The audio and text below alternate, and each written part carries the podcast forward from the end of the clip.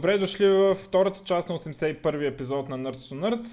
С нас е Божо, той е много известен в Twitter сферата и вече в политически среди. Ще си говорим за Open Government и всякакви неща, свързани с отворения код, електронното гласуване и така нататък. Здрасти, Божо. Здрасти. Ами, предлагам да почнем с този закон, де така обиколи новините и не само българските, ми и световните. Да кажеш нещо за него. Обясни. Е, пак се прочухме с, прочухме с нещо хубаво този път. Да, да. Всъщност това по българските медии почти не ги обиколи. По-скоро беше по, по нърдовските Hacker News, Reddit, Slashdot, после TechCrunch го фанаха и така нататък. Но да, закон е закон за електронното управление, който парламентът прие на първи. Та, той включва всъщност доста изменения. Основните изменения са, са свързани с създаване на Държавна агенция електронно управление. Но решихме с колегата, който също е съветник и е IT, да направим една глава с изисквания към софтуера, който се пише за държавата. Защото в момента софтуера е крап в голямата си част. И взехме изискванията, които бяха по оперативната програма, които бяхме също отворили в изместен смисъл. И в едното от тях е, че трябва да се разработват от ден едно всичките софтуери с отворен код, така на открито. Едва ли не държавен GitHub и всеки пушва там, вместо в вътрешното си корпоративно лепо.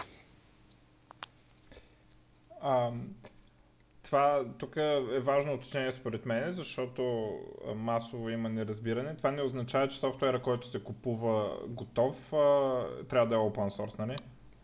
Да, да. Тоест, с това нещо не предопределяме примерно закупуване на Linux и на... Така не закупуване, инсталиране на Linux и LibreOffice и и всякакви други неща, защото нали, тия най-често не непременно в свободния софтуер е по-добрата сделка. Понякога е.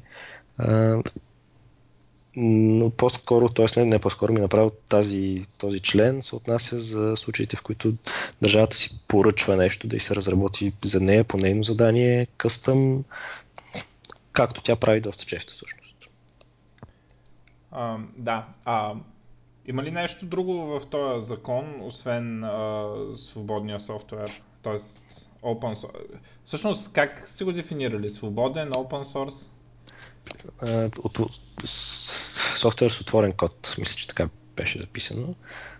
Тоест, че компютърните програми, които са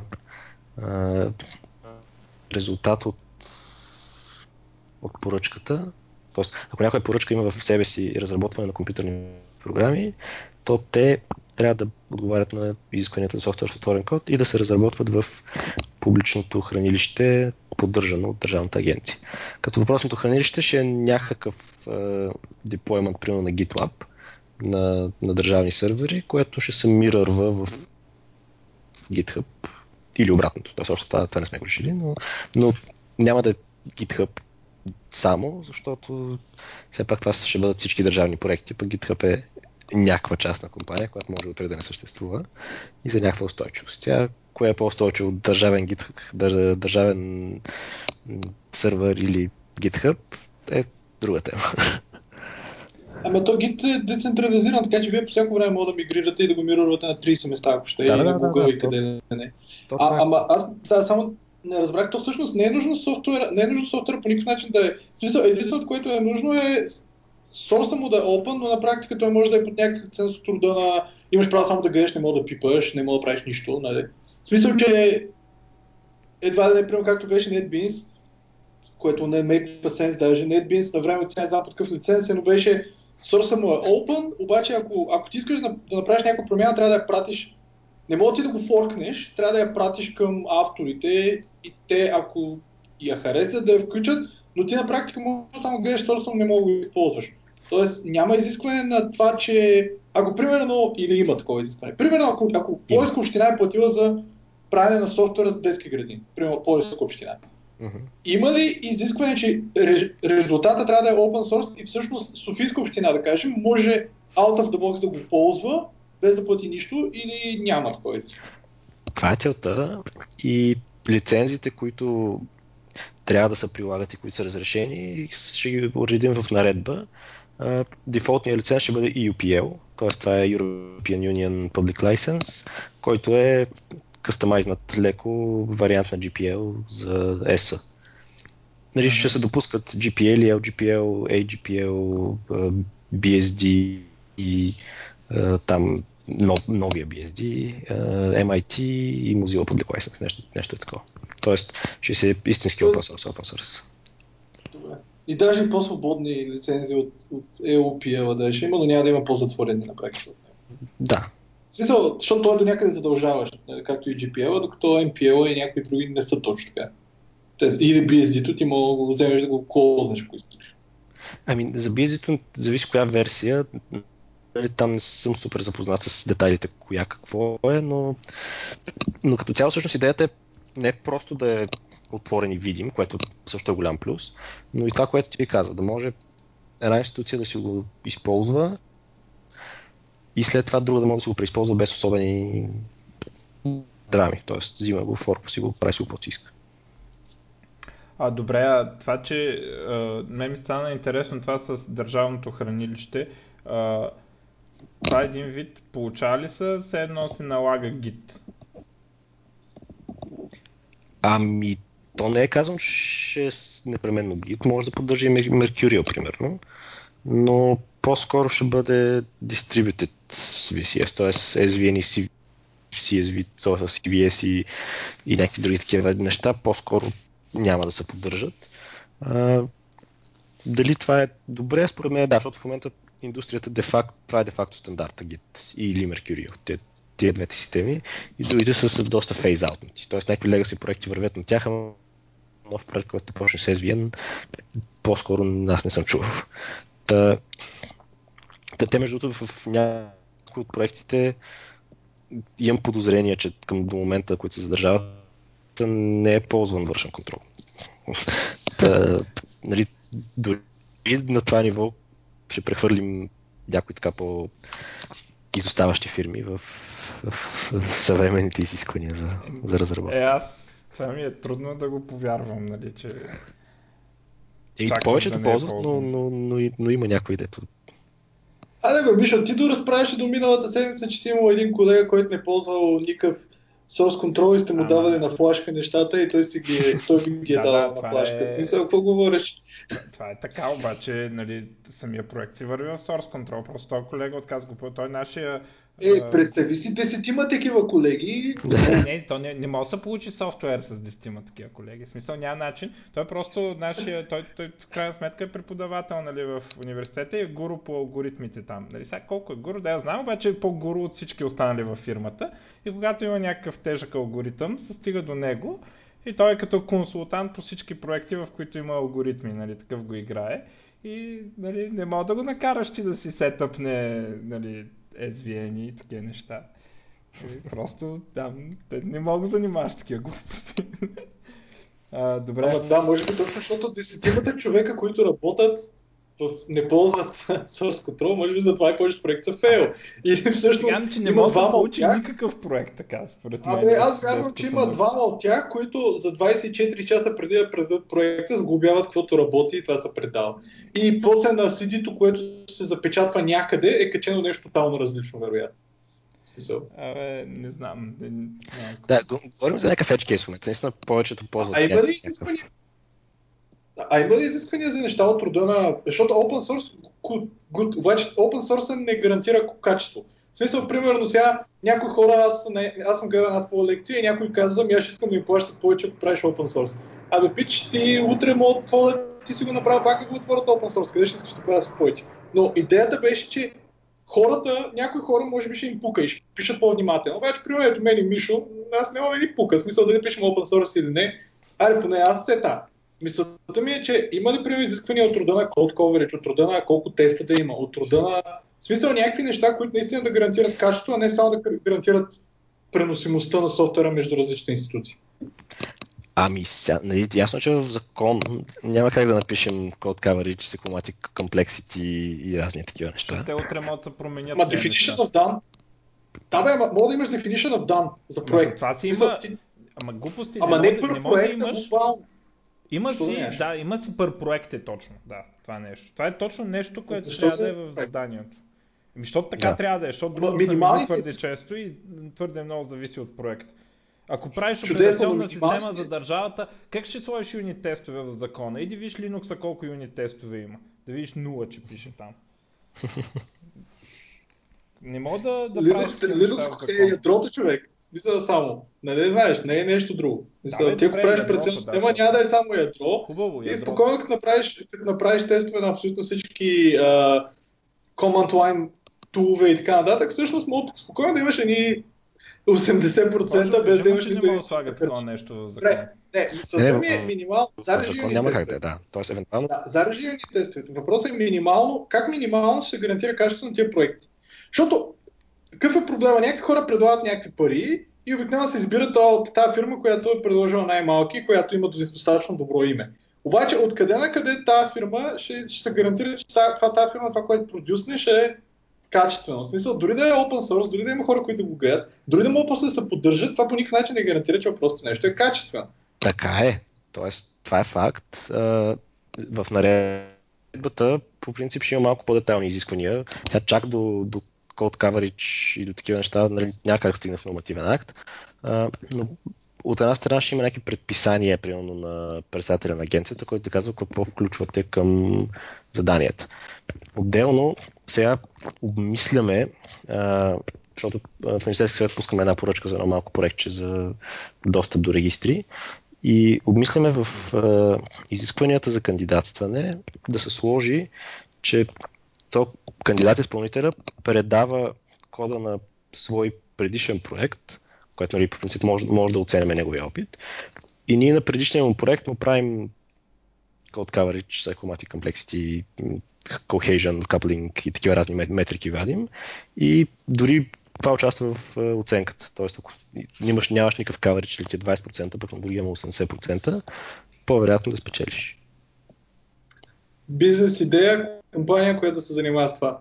В смисъл, компания, която се занимава с валидацията не само на, на крайни проекти, ми дори на прототипи и на всичко останало, и на фирми, които участват в търг. Тоест, компания, която се занимава наистина с качеството на, на, на правителствени проекти.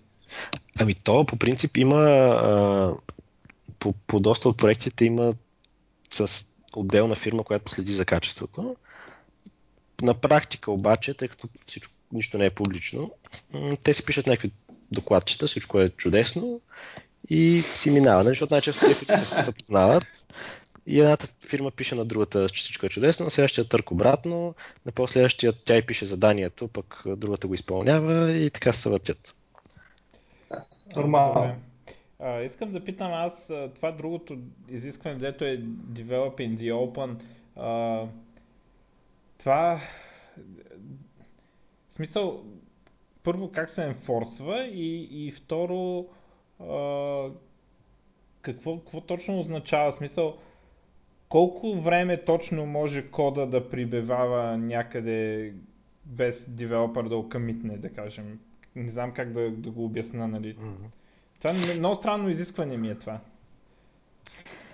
Ами, то в принцип е изискването е такова, за да не стане следното. Те си мажат, мажат, мажат, мажат и накрая на една година и половина проект изсипят един тон код в репото и то е зле, ама какво направим? Тоест, идеята е дори в процеса на работа, ако някакви външни хора видят, че се къмитват тъпоти, да, да може да се дигне някакъв флаг.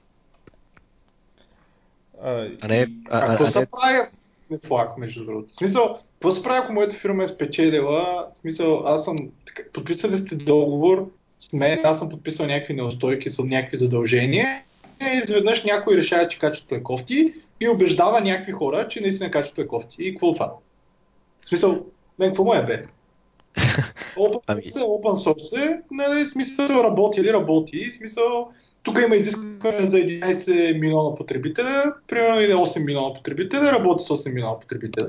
Сега дали всичко работи с 8 милиона потребителя, а, смисъл, така. смисъл, разбираш как ще форснеш, как се форсва компанията да... Да пише хубав код ли? Не, не са, не са форсват. Нали, това нали, няма как да го направиш, но а, първо от гледна точка на включително на репутация. Те ако не ти дреме за репутацията и си си оговорил едва ли не поръчките с някое ведомство, може да си мажеш каквото си искаш, да стават скандали и ти ще продължиш да си го мажеш. А, но в повечето случаи, според мен, ще има едно по... Дори, както каза на програмистите, да, да, да им по какво камитват, на шефовете в някакъв момент ще почне да им пука. И ще кажа малко по-така, ще въведем процес, ще въведем... Не, не, не, не, проблема не е, че не им пука. Проблема не е, че хората са кофти. В смисъл, т.е. Да, да. те си пишат както могат. В смисъл, просто качеството да кажем не е хубаво и те дават всичко от себе си. Съответно, нали, шефа знае, че хората седат по 12 часа на, на работа. Тоест не е някакво, нали, хората просто е така да си мажат. Нали. Но просто фирмата, както знаеш, много от, open, от аутсорсинг фирмите в България, нали, предимно junior девелопери работят, в смисъл всеки прочел не дочел, видял не видял, нали, маже по него си начин. Всеки си мисли, че прави правилно, след 3 години вижда, че не го е правил. Нали? Но, но мисълта ми е как при някой, който е с 12 години опит, види, че някакви хора мажат. Сега вярно в екипа от 10 човека може би има 3 синьори и те не могат да пишат всичко, има 7 джуниори. И какво от това? Смисъл, такова е качеството на фирмата, смисъл нищо не може да се направи. Така, ами по принцип, е, такива фирми с такъв екип, може би не трябва да взимат ключови поръчки, може би трябва да почнат с някакви по-манички, по Аз ще кажа какво ще стане ще стане Божо като единствен човек, който ги гледа те, защото кой друг ще ги е, гледа. Е, че няма съм единствения смисъл. Ще, ще ги екстраполира на Twitter и всички ще се нахвърлим. Ще влезе в, първо в някакви сайтове, после ще влезе в новините и Бат Бойко накрая като стигне до него ще спре проекта, защото той много мрази да влиза в новините с лоши и такова. И това ще стане. В смисъл, какво става по принцип? Как става с всяка поръчка, която или не я хващат, един вариант е не я хващат и тя става скапана, другия вариант да, да се спре и да влезе в новините и винаги така става. Нали? Независимо. Не, бе, мисълта ми е, какво ще рече е скапано е? Мисълта ми е, че може, примерно, разбираш, ти, ти пускаш някакъв проект, 30 човека пишат, че е скапано. Това нищо не значи. А 30 човека правят pull request, в което го правят по-добро, Uh-huh. Да, вероятно, наистина фирмата, която го прави, е скапана. Обаче, нали, иначе, какво, ще ли, че някакви хора гледат, виждат, че качеството е лошо и какво прави? Смисъл, нищо. Смисъл, фирмата е спечелила. Сега, Ама нищо не мога да направиш, това е. Нали, аз, аз тук да отбележа, че по принцип, така не малко от фирмите всъщност със съвест не искат да свършат работа. Тоест, нали, то тук не, целта не е да правим да, шейминг на без да искат, те го правят, да, да, те го правят без да, защото... Нали, а, а, аз дори по, защото бях в някаква комисия по някакъв проект да го приема. Нали, поисках им да им, да им видя вътрешното репо и имаха някакъв тест coverage, който нарастваше, имаха някакви перформанс тестове, имаха приличен код. Тоест, има си фирми, които си работят прилично. Идеята тук не е да експозваме, т.е. идеята не е само да експозваме някакви лоши практики, ами просто хората да са с така съзнанието, че това, което правят не е дайте тук това, това да го избутаме, да вземем тия парите и си ходим, ами нещо, което остава. И, и всъщност, нали, механизма, по който кода ще стане по-добър, системите ще станат по-устойчиви, е, по-хубави и така нататък. То е според мен това, че даваме повече възможност за натиск. Сега по, как, по какви форми ще бъде този натиск, в момента не мога да ти кажа. И ще видим. Тоест след една година ще мога да, да обобщим какви са практиките, какви са да има, има ли наистина хора, които следят, които правят по реквести и така нататък. Още няма вътрешни правила на агенцията, които да кажат какво се прави с по реквестите и така нататък. Тоест това са неща, които са предстоящи да видим как ще се развият. Но общия принцип е такъв. Това е отворено и това позволява някаква такава форма на, на натиск, ако някоя фирма очевидно е твори тъпоти, защото има и такива. Мисля, виждал съм Еба си кода. Ама на, на мен мисълта ми беше, това е супер в правилната посока, според мен. Нали? Главният проблем е, че се продюсват софтуер, който е кофти, който се загубва, който не може да се използва и който всъщност се вижда, че е кофти. В смисъл, главният проблем е, има кофти софтуер. Нали? Супер е, че да бъде open source и според мен Мишо може би не е съгласен, но според мен е първата крачка и е супер крачка. Въпросът е, що наистина е само една крачка, що няма, окей, може би не код coverage, но що няма точно всички правила за това, т.е. една фирма за да участва на тръг за някакъв проект, тя трябва да се, съобразява с някакви правила. Това не става в софтуерната индустрия, ти искаш държавата да го оправиш. Да, да. Смисъл да, да кажем така, държавата а, да налага правила на софтуерната индустрия как да пише кода, в то един частен случай, в който две опитни IT-та в момента са в държавата, може и да се работи, обаче в общия случай по-скоро няма. Така че някакви по-общи правила, пък индустрията все пак нали, с някаква конкуренция, която при държавните поръчки е малко изкривена, разбира се, но все пак съществува, да Ма... си гони качеството. Да, ма точно това, което ти каза, примерно за pull request В смисъл, що ня, няма правило, че задължително pull request ще, ще бъдат преглеждани от фирмата изпълнител. В смисъл, Еш. което не е... А, в смисъл, защото тя, тя може да ги пушва, обаче, примерно ти както каза, тя ще пушва в uh, GitHub, в гита на някаква на държавна структура.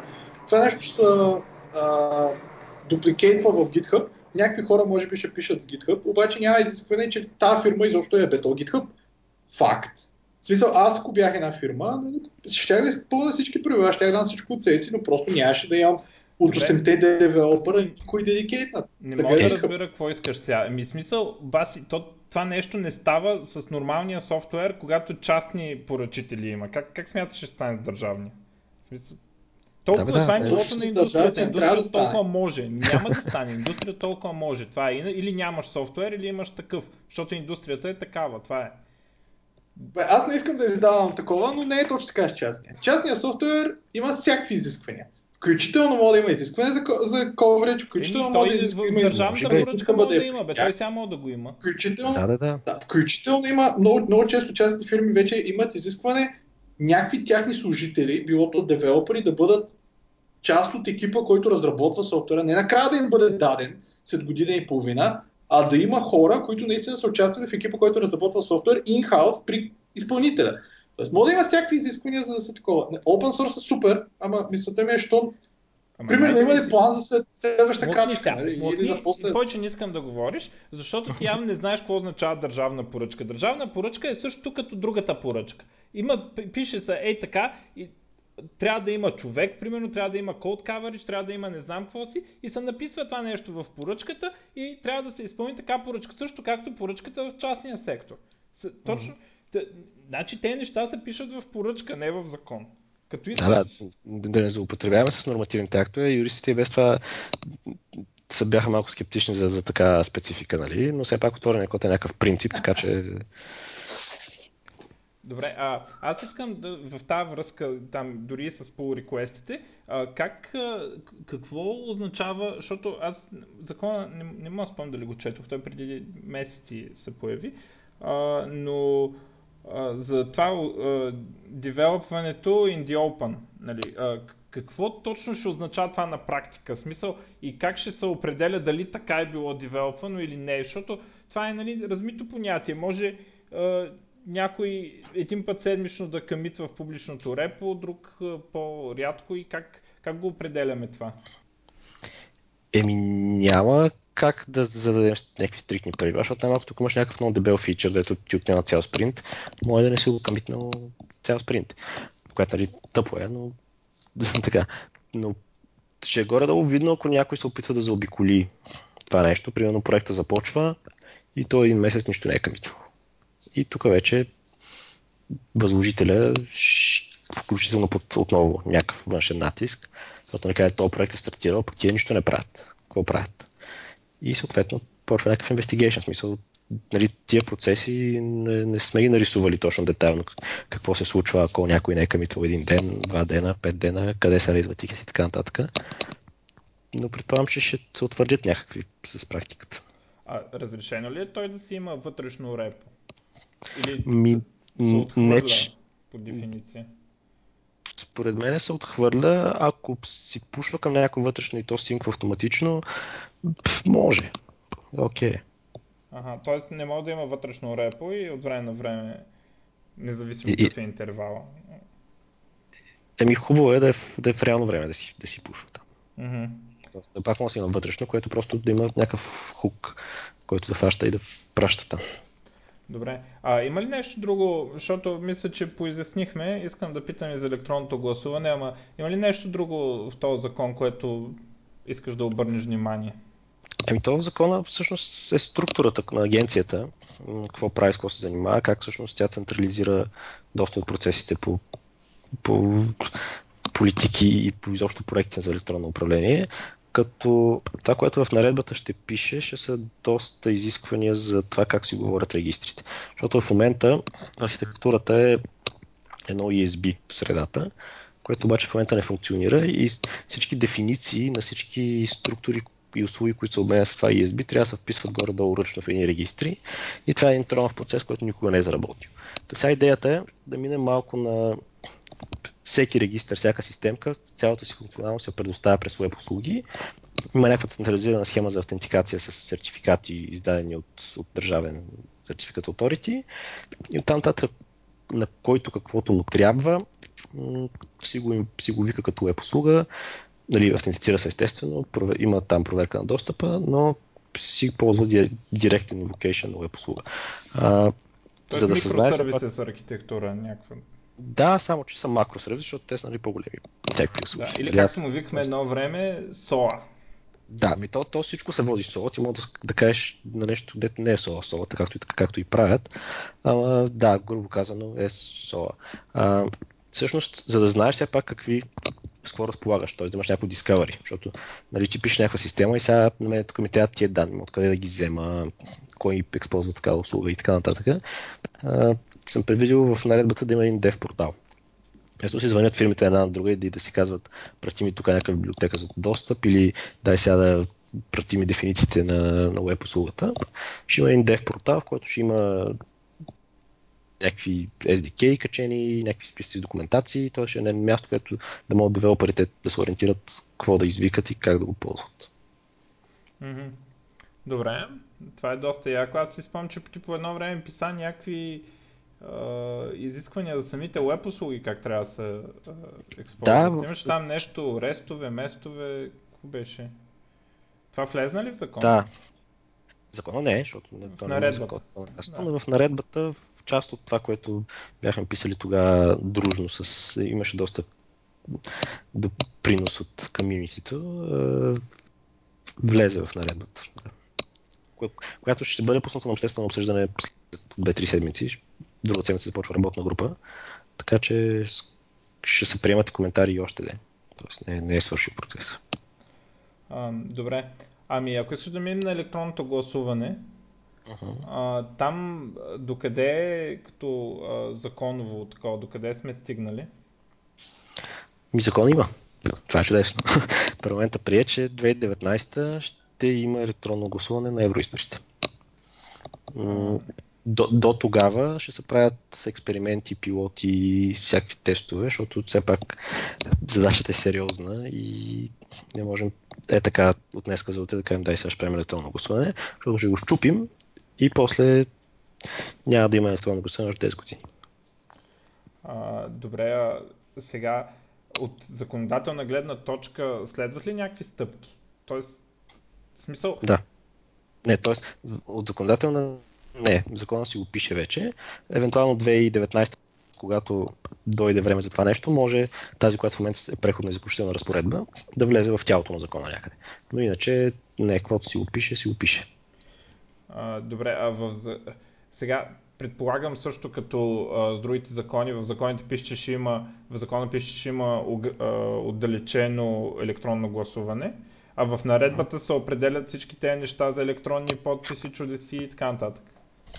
Ми, всъщност в, в самия закон съм включил доста пак отново принципни изисквания, но в известен смисъл технически. Так, как се извършва идентификацията, да, как, че, че трябва системата да има публичен лог на това, какво се случва с нея, че трябва да има достъп до дейта центровете на наблюдатели по ред определен от СИК. Тоест някакви такива важни принципи, без които процесът няма да е достатъчно прозрачен. А да, включително да да предостави начин да, за проверяване на чек сумата на, на артефактите, които е деплойнала, за да няма читове. Е, такива неща има записани в закона, 20 на изисквания има, което за да гарантира, че няма просто някой да се появи да напише някаква система тип онлайн анкета и да каже, това е електронно гласуване, гласувайте се. добре, а какво става след като е записано, че 2019 примерно ще има пилотно нещо си? А, какво става, ако то сега предполагам ще иде в някаква държавна поръчка и някаква фирма ще изпълнява? Най-вероятно да, т.е. не най-вероятно, някой друг да го направи. Да. Държавата си няма капацитет за това, но родмапа горе-долу е следния.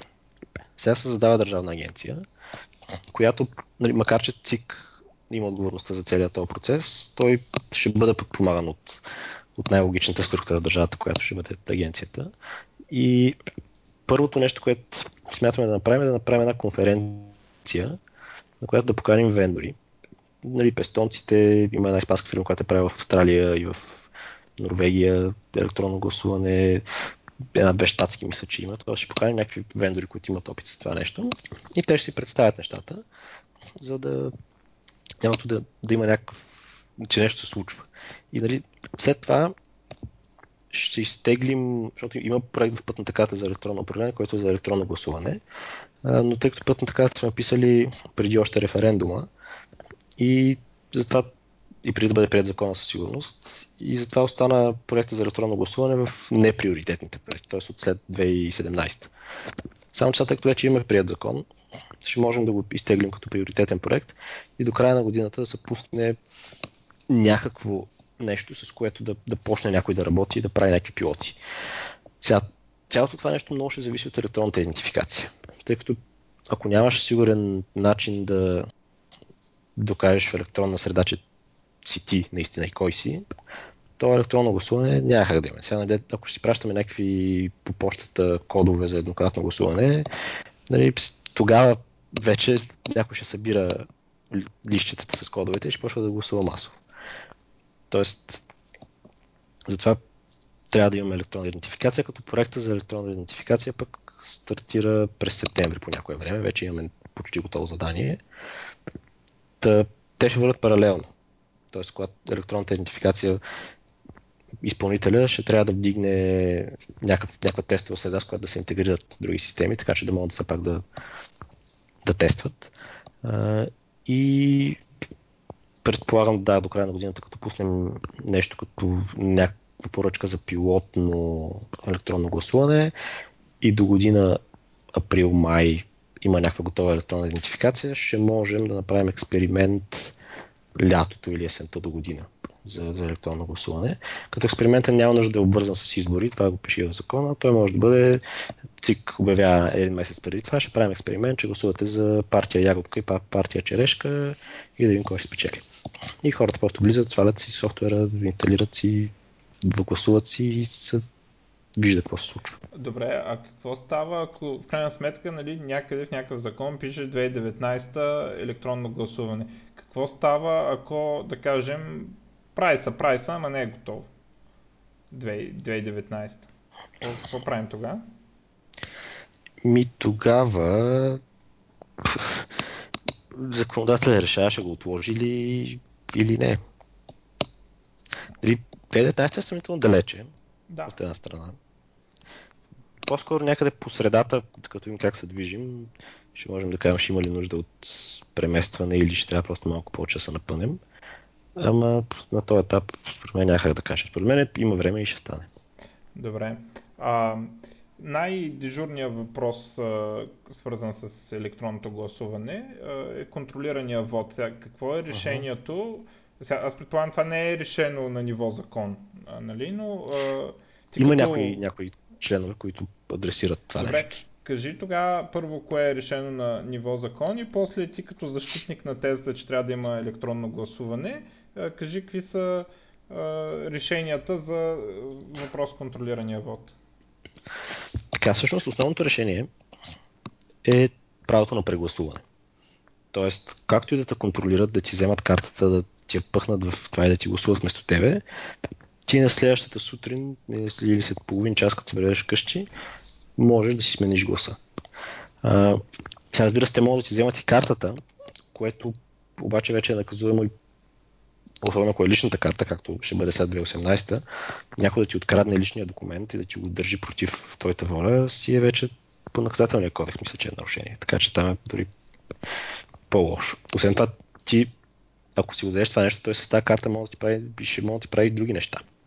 Ти, да ти гледа здравната информация, да, да, лоши неща. Да, ще може да става.